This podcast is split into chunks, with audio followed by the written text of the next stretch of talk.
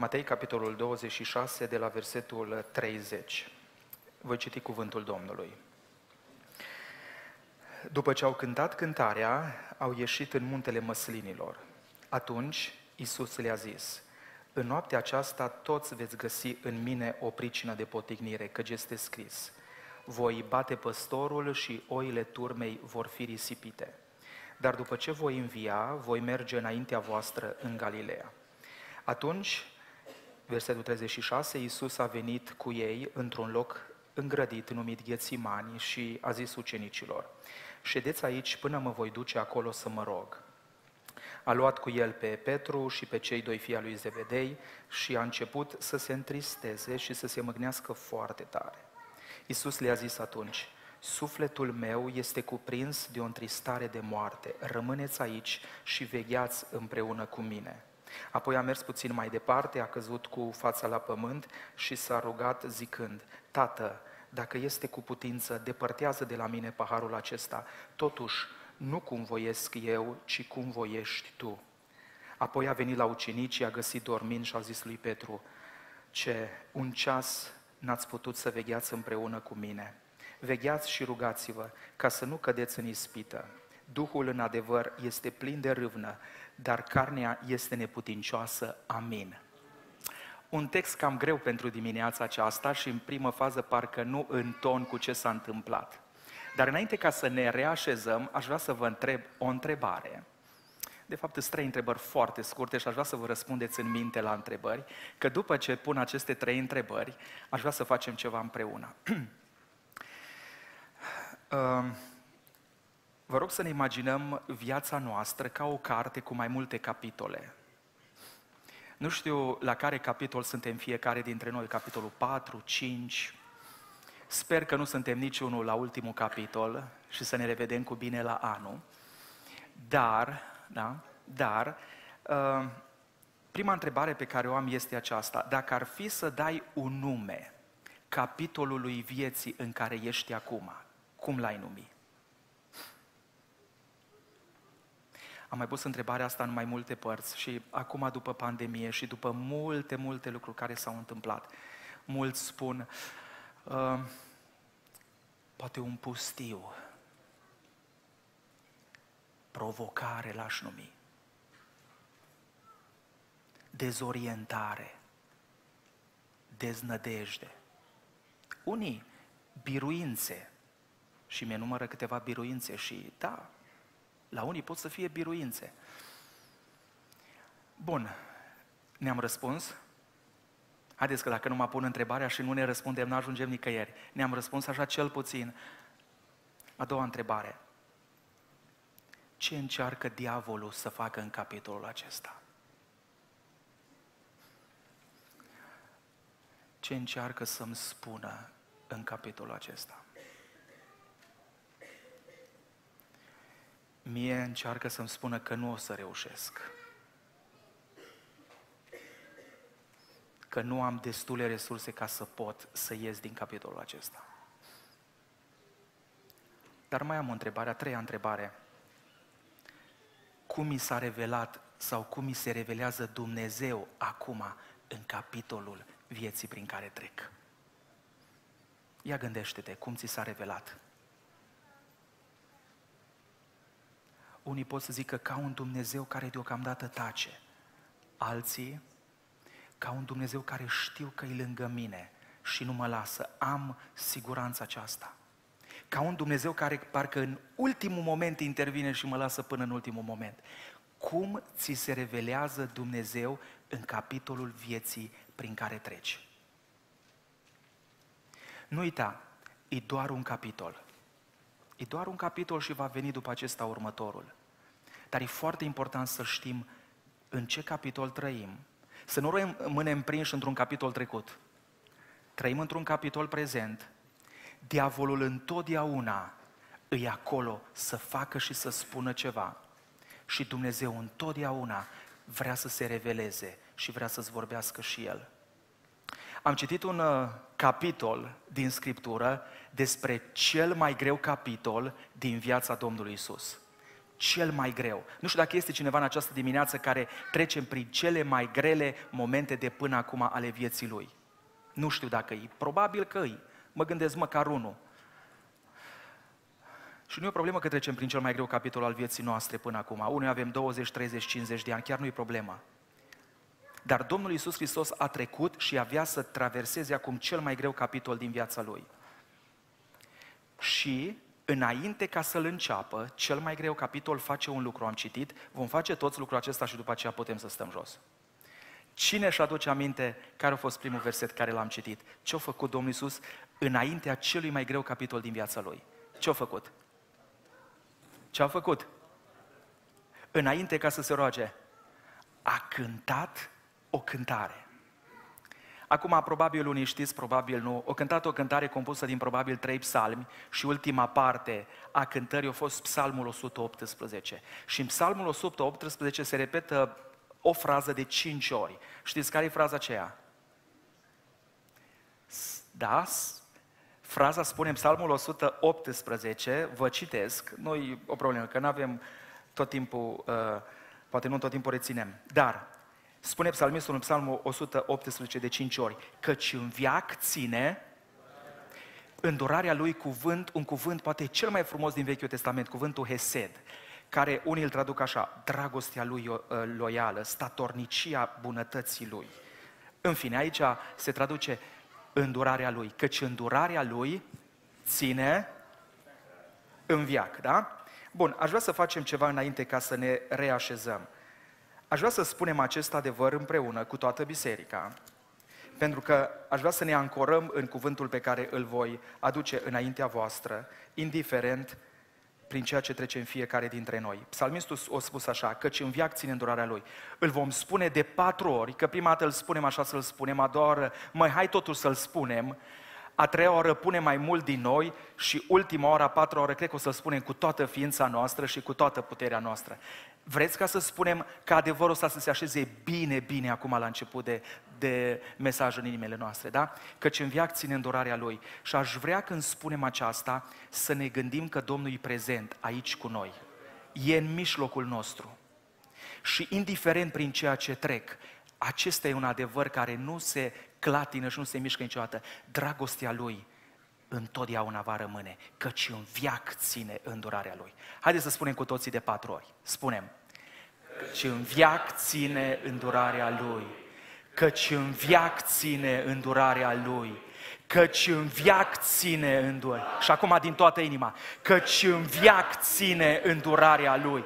Și asta rămâne indiferent. Să zicem binecuvântat să fie Domnul. Haideți să ne reașezăm. Domnul Iisus Hristos, înainte ca să intre în cel mai greu capitol al vieții Lui, s-a adâncit și vă rog frumos să vi-l imaginați că urmează cel mai greu moment al vieții și totuși a cântat cântarea aceasta. Totuși a avut putere ca să o cânte și să zică lucrul acesta. În această dimineață, cu ajutorul lui Dumnezeu, și aș vrea să mulțumesc înainte de orice fratelui Nelu pentru invitație, Domnul să vă binecuvinteze, mă bucur ca să ne revedem uh, și să vă revăd și pe dumneavoastră, este pentru mine o bucurie.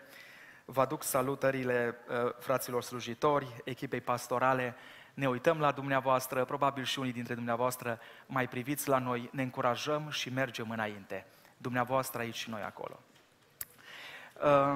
Uh, în această dimineață Domnul mi-a pus pe inimă un mesaj pe care l-am intitulat în felul următor.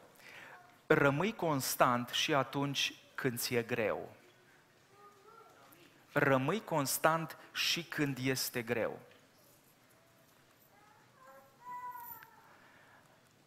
Tata, tata socru care nu mai este și soția, de-a lungul anilor, mi-a zis, mi-au zis un lucru și mi l-au tot repetat. N-am fost eu de acord în primă fază cu el, dar după aceea, așa ușor, ușor, uh, i-am crezut și mi l-am asimilat. Și mi-a spus așa, Căline, cel mai important lucru pentru un creștin e să fie constant.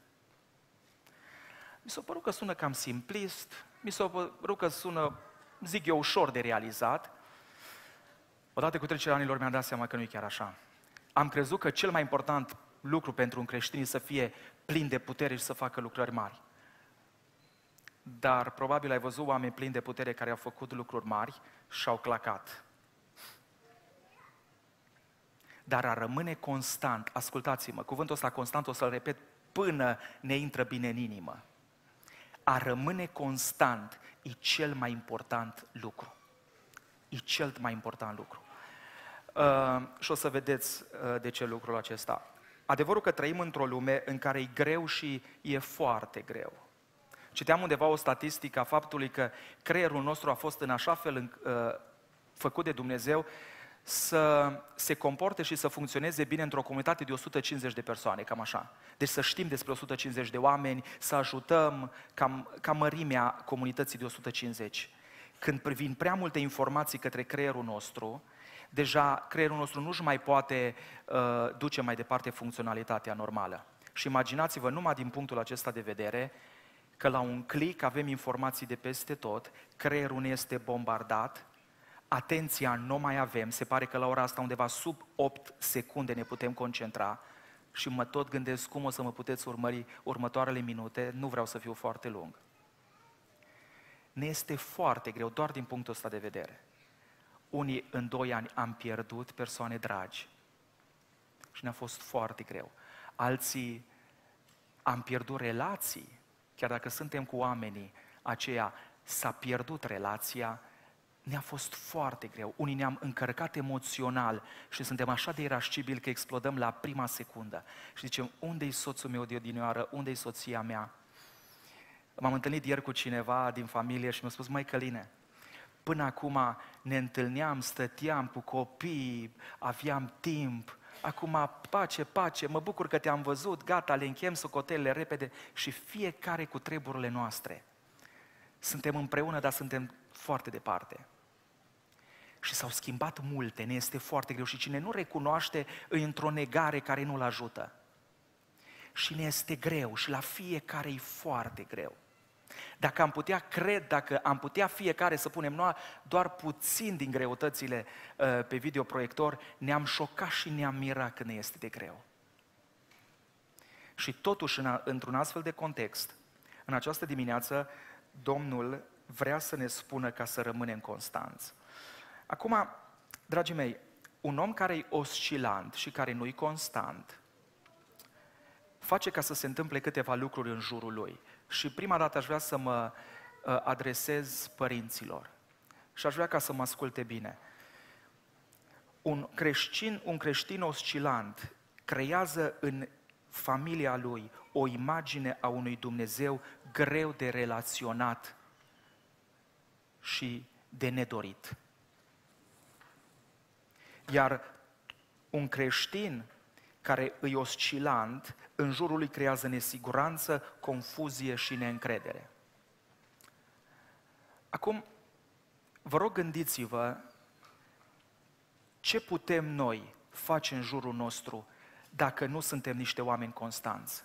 În familie prezentăm un Dumnezeu care acum îi, acum nu îi, acum ai sus, acum ai jos, acum ai nervos, acum nu poți să vorbești cu el și transmitem copilașilor noștri, chiar dacă noi încercăm să ne ducem viața de credință, mai mult sau mai puțin, transmitem copilașilor noștri o imagine a unui Dumnezeu foarte greu de relaționat și parcă de nedorit. Și în jurul nostru e o totală confuzie, nesiguranță, pentru că nu știi ce să te aștepți de la un astfel de om. În această dimineață nu vin ca să arunc vinovăție peste absolut nimeni, pentru că și eu mă confrunt cu lucrurile astea. Dar aș vrea să vă spun că avem un Dumnezeu care vrea să ne aducă în poziția unor oameni care să fim constanți. Pentru că El este un Dumnezeu stabil, constant. Și relația cu Dumnezeu ne poate regla starea aceasta a inimii și a deciziilor. De multe ori oscilăm dintr-o parte în alta datorită problemelor prin care trecem și încercăm să evadăm de problemele uh, pe care le avem. Și e o măsură care ne ajută pe o scurtă perioadă de timp. Dar aș vrea să vă spun, avem un Dumnezeu care e statornic, avem un Dumnezeu care rămâne în același loc și ori de câte ori venim la El, ne vindecăm, ne restaurăm. Inima noastră și sufletul nostru se liniștește acolo și putem să devenim niște oameni stabili și constanți, pentru că e nevoie de astfel de oameni. Uh, în urmă cu ceva timp m-am întâlnit, uh, biserica noastră a fost vizitată de un uh, păstor din America, primul păstor care a început mega churches în, în America, îl cheamă Randy Pope. Și la o discuție cu el ne-a spus în felul următor, ne-a spus slujitorilor și ne-a zis așa, predicați despre lucrurile delicate și despre lucrurile dureroase, pentru că biserica are nevoie să știe cum să facă față când trece prin momente mai grele. Și mi-am dat seama că unul din subiectele pe care le evităm mai mult sau mai puțin este faptul că trecem prin momente delicate și prin durere. Numai că problema e în felul următor. Am fost învățați să evităm durerea. Spuneți-mi dacă este cineva în această dimineață care nu a fost învățat în a evita durerea. Toți vrem să evităm durerea. Zicem așa, mai decât să mă duc să vorbesc cu persoana respectivă și să știu că îmi dă o privire, nu știu de care, de exemplu, la noi în Irlanda, am văzut aici, parcă tinerii, zic eu, că sunt mai bine educați, sunt mai atenți, sunt mai empatici și așa mai departe. În Irlanda, sau cel puțin în comunitatea irlandeză de acolo, nici nu mai trebuie să te jignească cu o privire, îți dă numai, cu o vorbă, îți dă numai o privire și te face să te simți nimeni, mai ales fetele. Este uh, vorba asta, și gave me that look. Și dintr-o dată te simți parcă un nimeni. Oamenii te resping prin priviri. Oamenii te rănesc cu vorbe. Și simțim durerea. Și vrem să o evităm, nu e așa? Și vrem să evităm aproape tot ce ține de durere. Spuneți-mi cine e confortabil cu durerea de aici. Absolut nimeni. Unii mâncăm mai mult ca să nu mai simțim durerea. Alții mergem și lucrăm 15 ore ca să nu mai simțim durerea. Alții stăm toată ziua pe telefon ca să nu mai simțim durerea. Și ne găsim modalitățile noastre. Mamele sunt prea ocupate cu copilașii ca să mai simtă durerea interacțiunii cu soțul. Și facem tot ce putem ca să evităm durerea. Dar acum eu am o întrebare. Oare putem cu adevărat ca să evităm durerea? Spuneți-mi.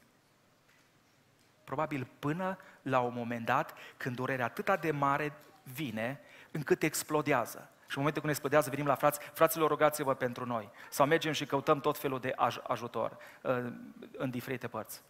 În această uh, dimineață aș vrea să vă aduc un cuvânt care poate pentru unii poate fi mai provocator sau pentru alții chiar nou.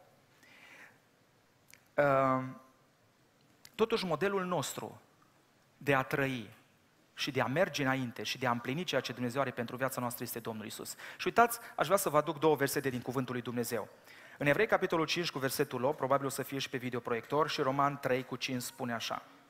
Măcar că era fiu, a învățat să asculte prin lucrurile pe care le-a suferit. Și Roman 5, cu 3, noi cu atât mai mult, spune cuvântul Domnului, ne bucurăm chiar și în, să zicem, durerile noastre, că știm că durerile sau necazurile aduc răbdare, răbdarea aduce biruință în încercare și biruința în încercare aduce nădejde. Dați-mi voi să vă spun ceva. Nu putem evita durerea, dar trebuie să înțelegem, există o durere bună pe care trebuie să o îmbrățișăm și o durere rea pe care nu trebuie să o traversăm. Domnul Iisus Hristos nu a evitat durerea. Domnul Iisus Hristos a îmbrățișat durerea care trebuia să-și o însușească ca să poată să îndeplinească ceea ce Dumnezeu are îndeplinit. Haideți să vă dau un exemplu foarte așa, simplu, cu durere. Măi, e dimineață. Mă duc la biserică sau nu mă duc? Faptul că aleg să mă duc necesită să mă scol mai devreme, să-mi scol copilașii, să-mi spăl și să ajung la biserică. Necesită o durere, pentru că e mai ușor să te scol târziu, să-ți facă dacă ăsta soția cafiaua, uite de că e ora 11, te-ai sculat, hai mă că poate dau live pe poarta cerului, mă uit un pic cine predică, da, mă uit sau nu mă uit și gata.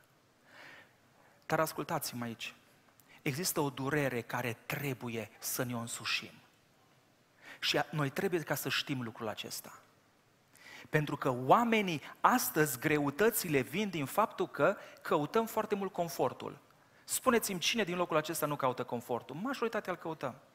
Și nu știm că, de fapt, confortul ne afectează mai mult decât dacă am face ceva provocator. ceva ce să ne ajută ca să creștem. Și în această dimineață aș vrea doar să vă aduc în, în fața voastră și sper ca să reușesc cu ajutorul Domnului câteva gânduri care să ne poată ajuta într-un mod semnificativ în viața noastră de credință. Dragii mei, am spus așa, există o durere bună și există o durere mai puțin bună.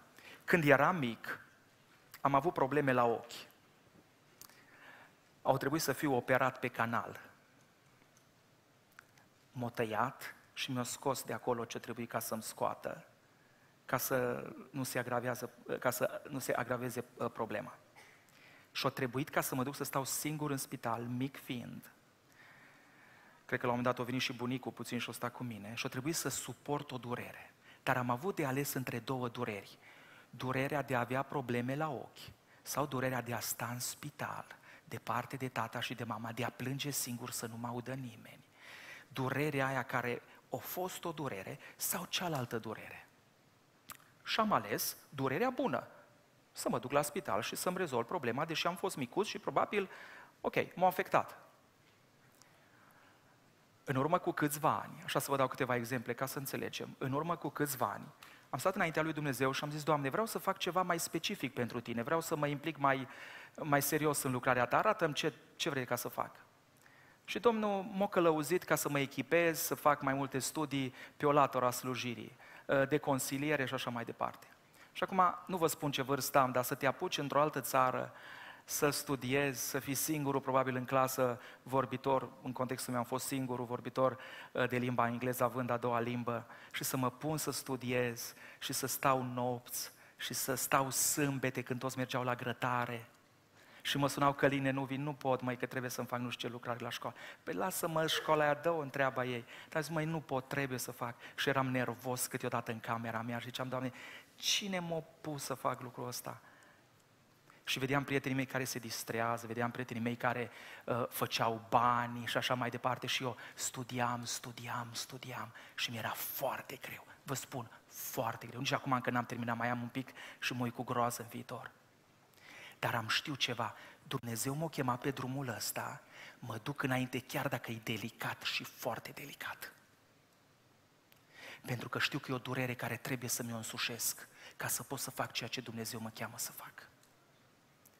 Am avut lângă mine oameni care m-au încurajat și mi-au zis, Căline, nu descuraja, du-te înainte, mă gândesc că nu ți ușor și cu biserica, și cu munca, și cu școala, și cu tot ce aveți voi acolo. Și, și m-am dus înainte și m-am dus înainte. Dar am avut nopți, am avut sâmbete după sâmbete după sâmbete în care n-am ieșit din camera mea și mi-am însușit durerea aceasta. Mă înțelegeți? Pentru că atunci când Dumnezeu te cheamă, trebuie să-ți însușești inclusiv durerea care vine cu chemarea respectivă. Și astăzi, uitați, uitați, trăim într-o vreme în care creștinii, când vor trag pe stânga, când vor, se mai pun pe cale și mai merg 100 de metri și mai trag pe stânga și după aceea iară merg înainte. Aș vrea, dragii mei, în această dimineață să vă pun o întrebare. Cum ar arăta biserica voastră aici sau bisericile din Timișoara dacă toți membrii ei ar fi niște oameni constanți? Constant, mai, constant. Înțelegi? N-ar fi nu că vorbim de prezență, că nu vorbim de prezență imediat, ar fi arhiplină, bineînțeles. Ma, ne este bine, va veni și când nu va fi așa de bine și o să vedeți ce ne-om trezi la Constanță. Sau cel puțin să intrăm în ea.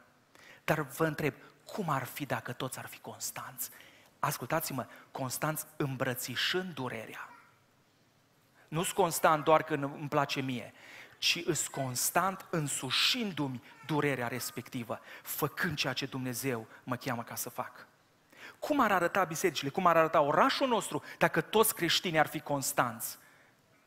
Vă imaginați? V-ați imaginat vreodată? Aș vrea să spun o frază și fraza sună așa. Durerea evitării durerii e mai mare decât durerea traversării durerii. Și vă rog ca să reținem lucrul acesta.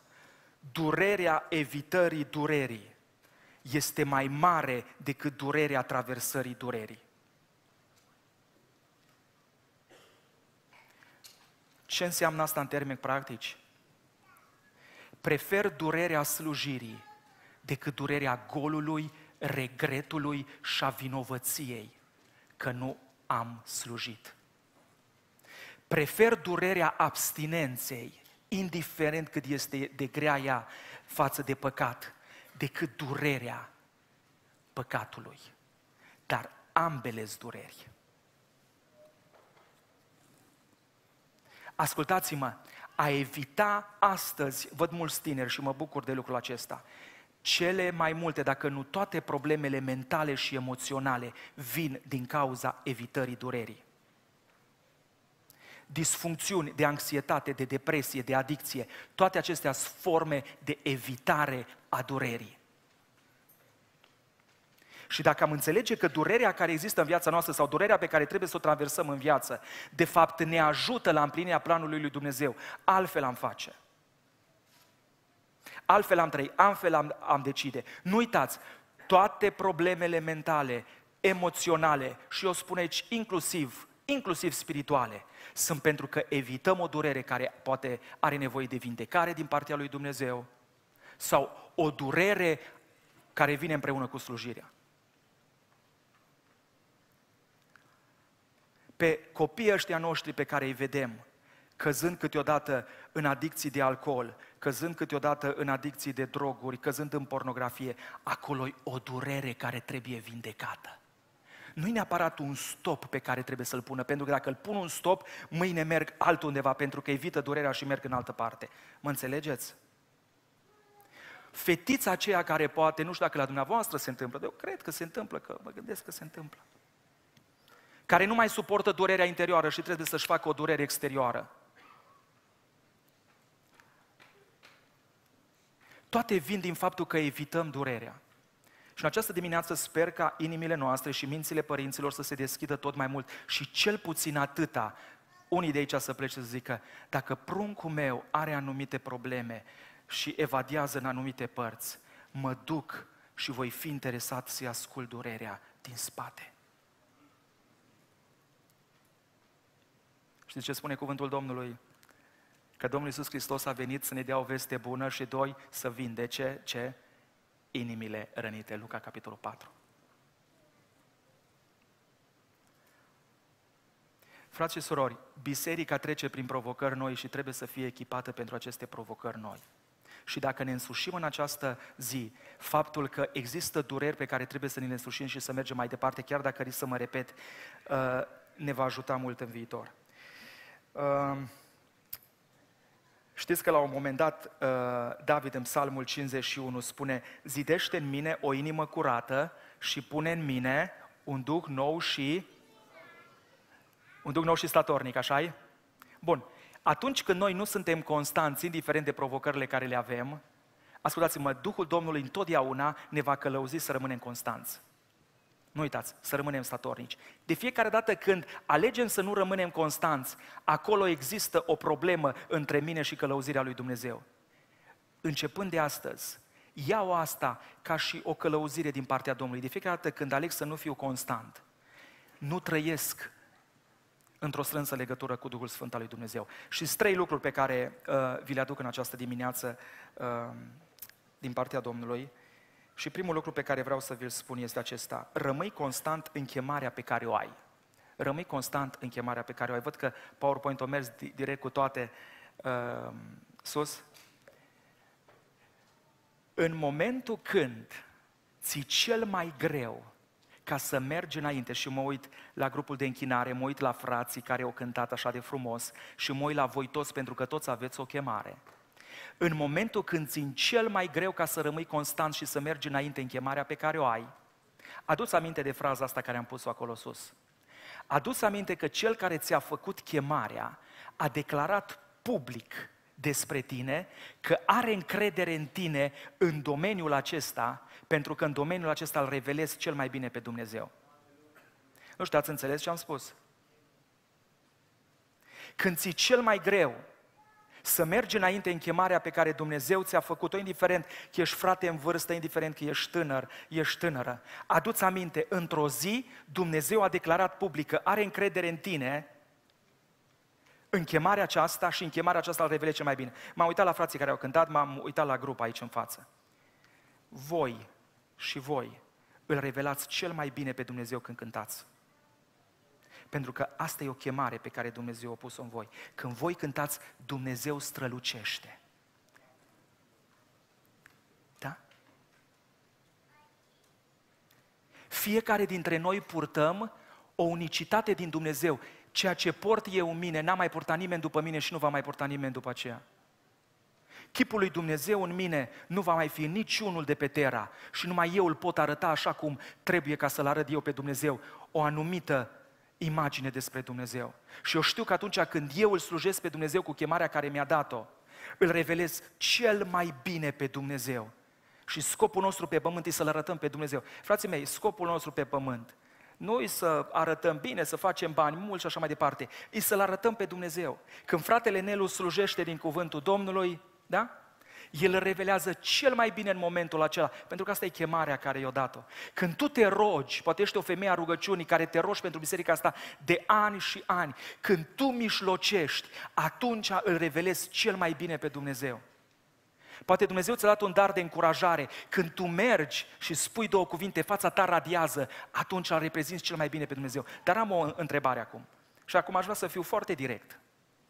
Ne cunoaștem noi chemarea?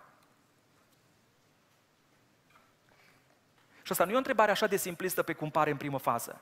Tu îți cunoști chemarea? Ți-o cunoști? Sau acum una, mâine cealaltă, nici nu mai știu ce fac. Vreau să spun o frază aici. Cine nu-și cunoaște chemarea, se pierde în plăceri. Pentru că chemarea e mult mai înaltă decât plăcerile. Chemarea te ajută să treci dincolo de plăceri și să faci ceea ce Dumnezeu te-a creat ca să faci. Eu cred că unul din cele mai importante lucruri pentru creștini este să-și cunoască chemarea și să meargă înainte, indiferent de ceea ce se întâmplă. Ăsta e exemplul pe care l-a dat Domnul Isus Hristos. În grădina Ghețiman câte cântarea și pășește într-o chemare grea. Știți care a fost chemarea asta? Să fie bătut, să fie respins, să fie scuipat, să fie neînțeles, dezamăgit, dar au zis, mă duc înainte că e chemarea care mi-a făcut-o Dumnezeu. Noi ne cunoaștem. Acum pun a doua întrebare. Cum ar arăta bisericile? Prima întrebare, dacă toți ar fi constanți. A doua întrebare. Cum ar arăta bisericile dacă toți ne-am ști chemarea și am face-o la un potențial maxim? Am fi o bombă nucleară, vă spun eu. Știți de ce? Chemarea întotdeauna vine cu darurile spirituale, cu darurile naturale, acolo, bine pusă. Și putem face lucruri foarte mari, nu mari, foarte mari. Uitați aici, suntem câteva sute de oameni. Dacă toți ne-am ști chemarea și am pășit în chemarea asta și ne-am dezvoltat în chemarea asta și ne-am echipat în chemarea asta și am face ceea ce Dumnezeu ne cheamă să facem, cum ar fi biserica? Pentru că spune Scriptura că El a dat daruri tuturor. Tuturor. Dacă toți, uite așa, am slujit. Uite așa. În momentul când noi îl slujim, îl revelăm pe Dumnezeu cel mai bine. Când Dumnezeu se revelează, se întâmplă lucruri. Întotdeauna, când Dumnezeu se prezintă, se întâmplă lucruri. În biserică, în afara bisericii. Nu contează. Ce ar fi dacă am ieșit din zona asta de comoditate, în care să zicem, băi, vin la biserică când pot, cum pot, mai încerc, mai fac, ori mai trecut 10 ani.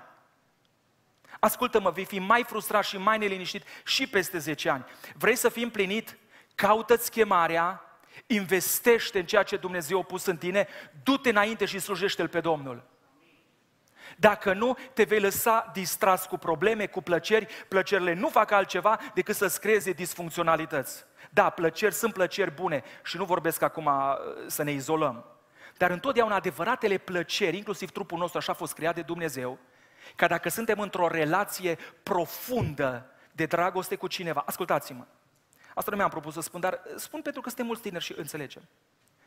Aceeași plăcere în trup îți poate veni de la o țigară sau de la un drog, aceeași plăcere în trup îți poate veni de la o relație de siguranță, când îți găsești scopul și îl trăiești cu pasiune. Exact același uh, neurotransmițător se, se elimină în trupul tău, numic dopamină.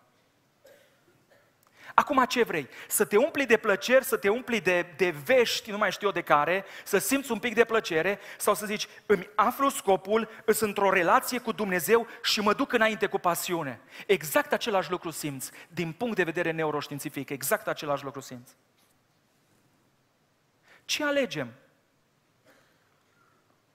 Domnul Iisus Hristos a ales să meargă până la capăt cu chemarea Lui. Poate Dumnezeu ți-a făcut o chemare în urmă cu, cu 10 ani și ai slujit pe Dumnezeu o perioadă și ai pus-o deoparte. Poate ți-a făcut o chemare și ți-ai înțeles chemarea în urmă cu 5 ani. Poate nici nu știi chemarea. Haideți în această dimineață să ne hotărâm, să facem ceva, să ne aflăm și să începem să-L slujim pe Dumnezeu. Dacă nu vă spun, neliniștiți, frustrați, ținte ușoare pentru diavol, pentru că atunci când ai o chemare și când ai un scop, ascultă-mă, nu mai ai timp de alte lucruri. Ci îl slujești pe Dumnezeu, o faci cu bucurie și îl, vezi, și îl vezi pe Dumnezeu în viața ta. Care e chemarea ta? Haideți să vă spun ceva. Pentru că Dumnezeu a hotărât dinainte de întemeierea lumii cum să te naști, uh, unde să te naști, cum te cheamă, Imaginați, imaginați-vă, vă rog frumos, cât de interesat a fost Dumnezeu cu privire la mine, dacă dinainte de întemeierea lumii hotărât locul, familia, traumele prin care să trec, totul a fost orchestrat de El, ca într-o zi să-mi aflu chemarea și să îl slujesc. Problemele cu care vin din familie, da? Pentru că noi toți moștenim probleme. Îi spuneam fratelui Nelu că am și o tensiune pentru că mama are tensiune și tata are tensiune și de obicei uh, tensiunea se transmite, da? Cam încă câteva altele. Venim cu predispoziții, venim cu predispoziții, dar aș vrea să vă spun, în planul lui Dumnezeu suveran, toate predispozițiile astea, toate văile prin care trecem, joacă un rol specific ca într-o zi să-mi aflu chemarea și în ciuda acestor lucruri să fac ceea ce Dumnezeu mă cheamă ca să fac. Știți că eu vorbesc în fața noastră, nu știu dacă v-am mai spus, dar spun acum, dacă am mai spus, asta este undeva la vârsta de șase ani, așa de mult m-am speriat la creșă pentru că am luat o, o jucărie de acolo, ca un copil. Era din alea care se băgau una în cealaltă. Și când am venit ziua următoare și profesoara a văzut că am luat-o, o urlat la mine și mi-a spus că cheamă poliția. Am trămurat tot. Mi-a fost atâta de frică că din momentul ăla n-am mai putut să vorbesc normal. Am devenit un bâlbâit am suferit o traumă. Mai de să vă spun ceva. Trauma aceasta, fără să-mi dau seama, o născut o dorință puternică ca într-o zi să pot să vorbesc. Mă înțelegeți unde vreau ca să ajung, da? Dacă stau acum, e pentru că am trecut odată prin ceva foarte greu, care Dumnezeu a făcut să lucreze în mine ceva foarte frumos, ca să pot să îndeplinesc ceva foarte mare, dacă pot să spun așa. Nimic din ce ni s-a întâmplat nu în afara orchestrării lui Dumnezeu, chiar dacă sună greu pentru noi. Toate acestea, ca într-o zi să-mi aflu chemarea, să intru pe ea și în funcție de cât îți de dedicat și dependent de Dumnezeu, să pot să fac ceva în viața aceasta locul unde te-ai născut, problemele cu care te-ai născut, prin care ai trecut, darurile naturale, darurile spirituale, oamenii care au venit în viața ta și au ieșit din viața ta, joacă un rol definit ca să îți duci uh, mai departe chemarea.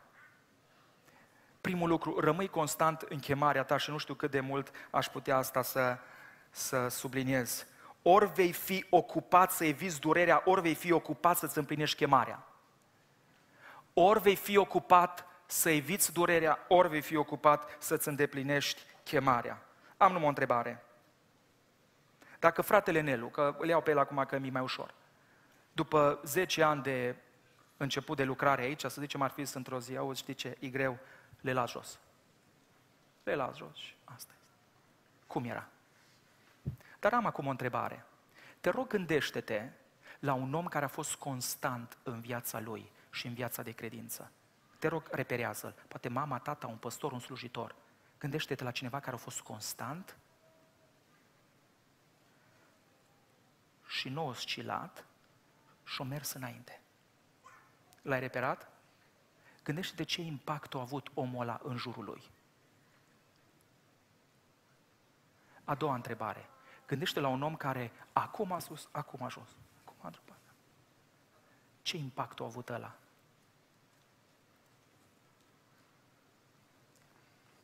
Doi, rămâi constant în relațiile tale. Rămâi constant în relațiile tale. Ah, le avem pe toate acolo sus. Bun.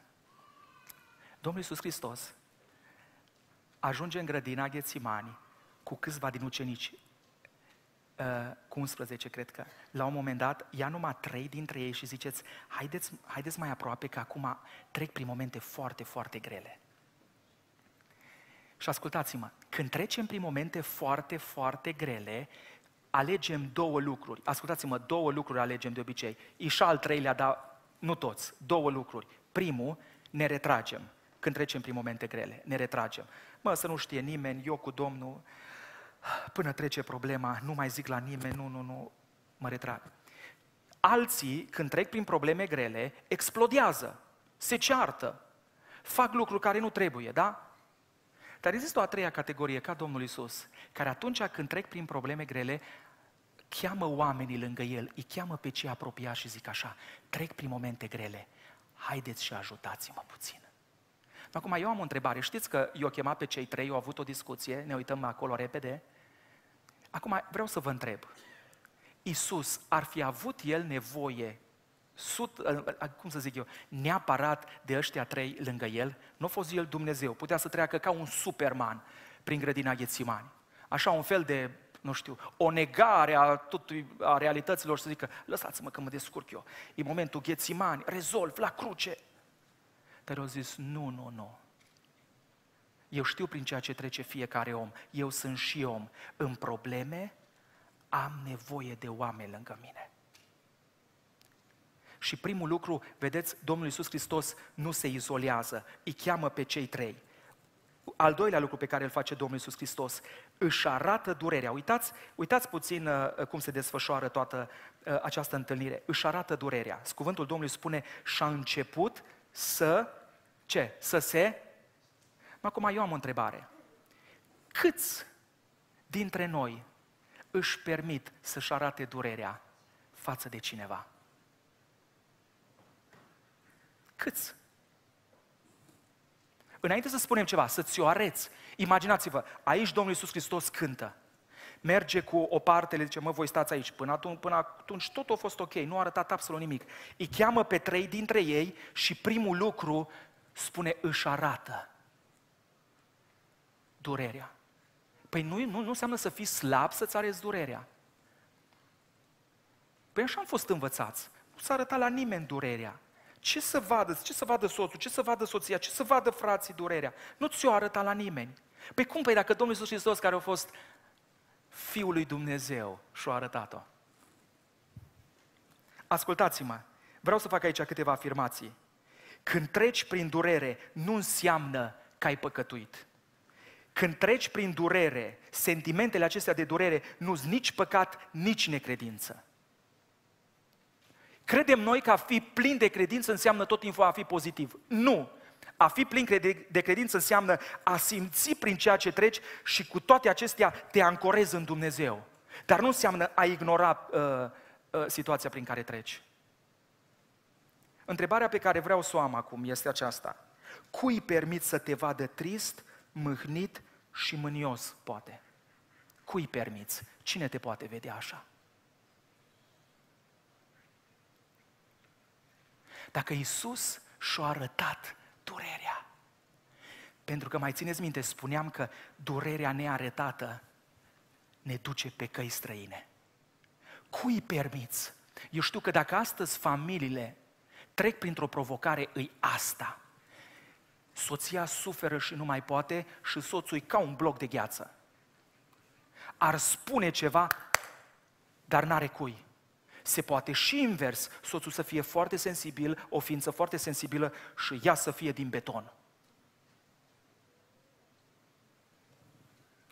Și nu există acolo nicio conectare, nu există nicio legătură. Și diavolul, unii care cât de cât zic, mă, nu putem să divorțăm, dar merem înainte, dar suferă copii, suferă amândoi unul lângă altul. Și mergi și mai spui la câte unul și încerci să-l ajuți și nici nu te bagă în seamă. Și soția plânge acolo și soțul nu are nicio treabă.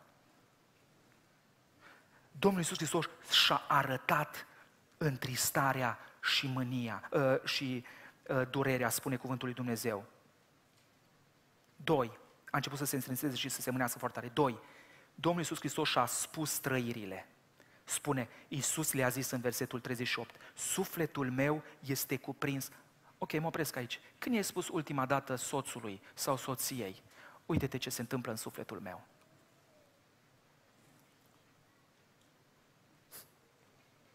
Când spui ce se întâmplă în sufletul tău, primul care primește vindecare și liberare e cel care spune. Și dacă mai vede că celălalt se uită cu drag în ochii lui și înțelege, se produce vindecare. Că așa ne-a făcut Dumnezeu ca să fim. Când ți-ai spus ultima oară problemele, trăirile sufletului tău? Trei. Spuneți nevoia. Arată-ți durerea, spuneți trăirile, spuneți nevoia. Spune cuvântul lui Dumnezeu, Ascultați, rămâneți aici și vegheați împreună cu mine. Adică știi ce vrea să spună Domnul aici? Spune în, în felul următor, am nevoie să știu că cineva știe și stă cu mine. Ascultați fraza asta puțin. Domnul Iisus Hristos a avut nevoie asta. Vreau să știu că cineva știe prin ce trec și rămâne lângă mine. O mai repet o dată. Vreau ca cineva să știe prin ce trec și rămâne lângă mine. Asta a fost nevoia Domnului Isus. Rămâneți aici și vegheați pentru că uite-te ce experimentez. Asta e nevoia fiecăruia dintre noi. Cu toate acestea, spune cuvântul Domnului că Domnul Isus merge, se întoarce, îi găsește dormind și în situația asta totuși Domnul, cu toate că știe că e dezamăgit, vine și le spune adevărul în dragoste, spunându-le și minusurile și plusurile. Știți că se întâmplă ca să fim dezamăgiți. Și toți vom fi dezamăgiți. Dar totuși nu renunța la relația aia. Și spune așa, uite-te, știu că tu ești o persoană specială, mai dezamăgit acum. Asta mi s-a întâmplat. Dar nu renunț la tine. Și în ultimul rând, lasă-L pe Dumnezeu ca să-L schimbe sau să o schimbe pe persoana aceea. Tu iubești-o și rămâi constant. Domnul Iisus când a văzut că ucenicii adorm și nu veghează, o zis, mă, eu nu renunț la voi. Eu nu renunț la voi. Numai Dumnezeu vă poate schimba, numai Dumnezeu din cer. Eu și vine cinzecimea, ei schimbați și ajunge Petru care într-o zi dezamăgește să-L slujească pe Domnul. Ascultați-mă, nu renunțați la oameni. Într-o zi Dumnezeu le va vorbi și vor sluji și poate vă vor susține. Pentru că numai Dumnezeu poate ca să schimbe. Aș vrea să ne apropiem de al treilea gând și vom încheia. Rămâi constant în părtășia cu Dumnezeu. Rămâi constant în părtășia cu Dumnezeu. Rămâi constant în chemarea ta, rămâi constant în relațiile tale. Nu fi singur. Arată-ți durerea. Spune-ți trăirile. Spune-ți nevoile. Poate vei fi dezamăgit, nu renunța la oameni și lasă-i pe Dumnezeu, lasă-L pe Dumnezeu ca să-i schimbe. Și trei, rămâi constant în părtășia cu Dumnezeu. Trăim acum o vreme când parcă orice numai părtășia cu Dumnezeu, uh, parcă nu mai avem așa cum am avut-o din oară. Știți care e secretul ca să putem să avem o părtășie cu Dumnezeu constantă? Domnul Iisus ne dă secretul. În cele mai grele momente, cel mai bun lucru pe care îl poți face este să te faci cât mai vulnerabil în prezența lui Dumnezeu. Știi ce a făcut Domnul Iisus în grădina Ghețimani? O cântat psalmul 118. Vă întreb, l-a cântat? Când ești în probleme și necaz, spune Scriptura, când gânduri negre se frământă cu grămada în lăuntrul meu. În alt psalm spune, ori de câte ori zic, ce zic? Păi ce să spun, domnule? De ce să mă fac vulnerabil în prezența lui Dumnezeu? Nu știe Domnul. Știe Domnul, dar vrea să te vindece. Mi-aduc aminte, eram într-o zi năpădit de multe. Și am zis soției, Ani, nu mai pot sta în casă, lasă-mă să mă plimb. Căline cei, am zis, nu mai pot sta în casă, lasă-mă să mă plimb. Și m-am luat și m-am dus pe străzile de la noi din estate, din cartier și am ieșit și sper că nu m-a văzut nimeni. Plângeam și mă certam cu Dumnezeu. Pentru că știți cum îi trecem fiecare. Dar m-am făcut M-am deschis înaintea Domnului. Și mi-a luat probabil până într-o oră, m-am întors acasă, am fost liniștit. După aceea, asta a fost într-o zi de marți. Mă duc vineri la biserică, m-a așteptat o soră acolo la coridor și mi-a spus, Călin, marți, la ora asta, Domnul m-a înștiințat să mă rog pentru tine. Era momentul când eu umbram pe străzi. Pentru că ascultați-mă ceva, momentele vulnerabile cu Dumnezeu sunt cele mai înălțătoare, pentru că Domnul oricum știe ce se întâmplă în inima noastră. Și cea mai mare minciuna diavolului e să nu-i spui Domnului că asta nu-i corect religios, asta nu-i după voia lui Dumnezeu. Iisus, care știa că trebuie să meargă la cruce, o spus gândurile și frământările din inima lui s-au făcut cel mai vulnerabil în prezența lui Dumnezeu. Cât de vulnerabil te faci tu în prezența lui Dumnezeu? Un alt moment pe care l-am avut tot așa a fost după ce am început să intru în slujirea aceasta și am încercat să ajut oameni și am văzut că unii nu prea pot și nu totul depinde de mine și așa mai departe, m-am pus, eram pe mașină, mergeam cu soția tot așa și am zis, Ani, eu mă las de treaba asta.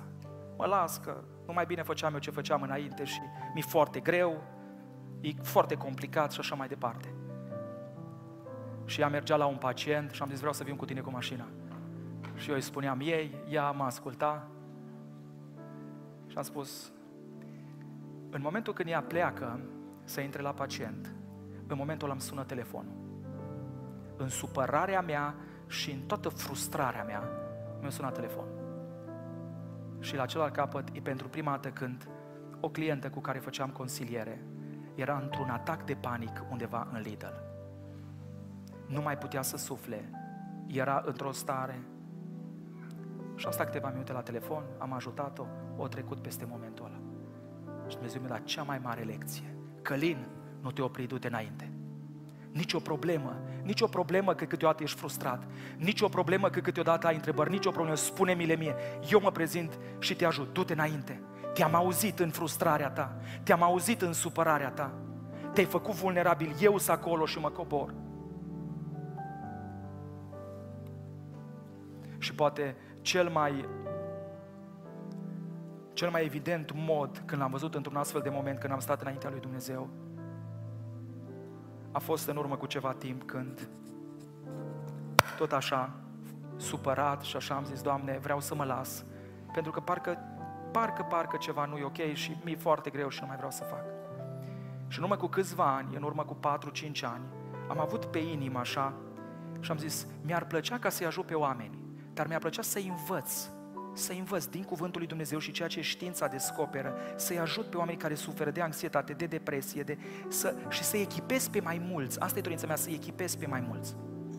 Și am zis la, din nou soției și am vorbit cu ea și am zis, Ani, mă duc în cameră și mă rog. Era undeva la 10 dimineața. Și o zis, Căline, du-te. Probabil ea se ruga în bucătărie, eu m-am rugat în cameră. Și acolo numai eu știu ce am spus Domnului. Și undeva la ora două primesc un e-mail. A început așa e-mailul. Just a thought. Doar un gând. Și continuă e-mailul. Un colegiu din Belfast, la care tot timpul am meditat și am zis, mi-ar plăcea să lucrez cu ei. Singurii care echipează legal uh, consilieri din punct de vedere creștin. Îmi spune președinta Căline, just a thought, doar un gând. Aș vrea să facem o colaborare și să duci cursurile acestea la comunitatea română, din Dublin și așa. Și citesc mail-ul, cât eram eu de bărbat, am început să plâng și mă duc în bucătărie și spun, Ani, ghicește ce? Și face Căline, ce s-a întâmplat? Și am arătat. Și a fost un ultim imbold pe care Dumnezeu mi l-a dat în vulnerabilitatea mea ca să mă duc mai departe. Ascultați-mă, nu sunt momente în care să te faci vulnerabil și Dumnezeu să nu se prezinte într-un fel sau altul. Nu sunt momente în care să te faci vulnerabil și Dumnezeu să se prezinte într-un fel sau Cu cât te vei face mai vulnerabil în prezența lui Dumnezeu, vei vedea intervenția lui Dumnezeu. Știți cât de greu i-a fost Domnul Isus? Spune cuvântul lui Dumnezeu că la un moment dat i-au pușcat vasele de sânge. Și pentru că i-au pușcat vasele de sânge, în loc de transpirație a curs sânge. Ascultați-mă, personal cred, nu pentru ce urma să vină pentru cruce, nu din cauza aia, ci pentru agonia și durerea din sufletul lui i s-a întâmplat asta. Atâta de greu i-a fost. Și s-a făcut vulnerabil. A vorbit cu Dumnezeu. Pentru că Dumnezeu vrea să ne aducă în locul acela în care să vorbim cu El ce nu putem să vorbim cu nimeni, ca să ni se descopere cum nu ni s-a mai descoperit niciodată. Și ascultați-mă, la final, dacă am fost creați pentru ceva noi toți, știți pentru ce am fost creați? Pentru intimitate cu Dumnezeu. Și intimitate nu există decât în vulnerabilitate. Cine nu umblă cu Dumnezeu într-un mod intim, trebuie să-și pună niște semne de întrebare. Cine nu-i cunoscut de Dumnezeu într-un mod intim și nu-L cunoaște pe Dumnezeu într-un mod intim, doar din creierul stâng, cu logicile lui, acolo am niște semne de întrebare. Viața veșnică înseamnă intimitate cu Dumnezeu. La final acum, aș vrea să vă spun, ceea ce Dumnezeu așteaptă de la noi este să umblăm constanți, indiferent când ne, ne va fi de greu. Evitarea durerii nu e o soluție. Să rămânem constanți în chemare, să rămânem constanți în relațiile noastre și împărtășia cu Dumnezeu să ne facem cât de vulnerabili, pentru că îl vom cunoaște pe Dumnezeu într-un mod profund. Și vă fac o provocare la final. Dacă viața pe pământ e de fapt o umblare cu Dumnezeu, aș vrea să vă spun că un gând m-a, m-a, m-a, m-a, m-a luat așa parcă de sus până jos, când la un moment dat în biserica noastră, Dumnezeu a trimis mai mulți oameni, unul dintre ei a fost un misionar în uh, țările arabe. Acolo nu sunt biserici ca la noi aici, bisericile sunt underground. Și ne spunea cum creștinii suferă acolo și cum sunt închiși și unii mor pentru credință și cum păstorii suferă în închisori. Și la un moment dat el a încheiat și a spus așa, într-o zi toți vom fi în cerul lui Dumnezeu și mă rog așa să fie pentru noi. Și atunci eu o să mă întâlnesc cu un frate și el o să-mi pună următoarea întrebare. Spune-mi, cum a fost povestea ta pe pământ? O să ai ce îi spune. El o să-ți o spună pe a lui. Eu am suferit pentru Domnul, eu am făcut asta pentru Domnul. Vom sta și ne vom povesti care a fost povestea ta. Ce vei spune atunci? Știți care a fost întrebarea mea? O avea ce-i povesti 5 minute? Că acum să-i spun că am fost la biserică și m-am dus și am fost și am mers și am mers și câteodată mai mai rugat pentru unul și poate Domnul a intervenit. Ce poveste ai acolo? Ce poți să-i spun acolo? Care, ce, tu ce vei spune atunci? Că Dumnezeu ne-a lăsat într-o țară în care putem să-L slujim, avem toate condițiile? Ți s-a făcut o chemare. Ce vei spune atunci? Ce, ce vei împărtăși atunci? Că eu sunt convins că vom fi conștienți, sunt convins că vom fi conștienți. Și voi vrea să spun ceva. Va fi o bucurie când mă voi întâlni cu El să pot să spun ceva. Că am ajutat atâția oameni, că am făcut atât, am făcut ceva. Tu ce vei spune? Măcar gândul acesta aș vrea în această dimineață ca să ne responsabilizeze, să ne scoată din zona de confort, să rămânem constanți și să facem ceva pentru Dumnezeu semnificativ. Aș vrea să ne ridicăm în picioare. Și aș vrea să ne pregătim poate să cântăm o cântare. Acum, dumneavoastră poate știți și nu vreau să fac referire la asta prea mult. În urmă cu câțiva ani am început acolo în Irlanda o lucrare. Eu am o întrebare. Dacă nu rămâneam cu frații de acolo constanți, se putea ajunge până aici? Vă spun eu că nu.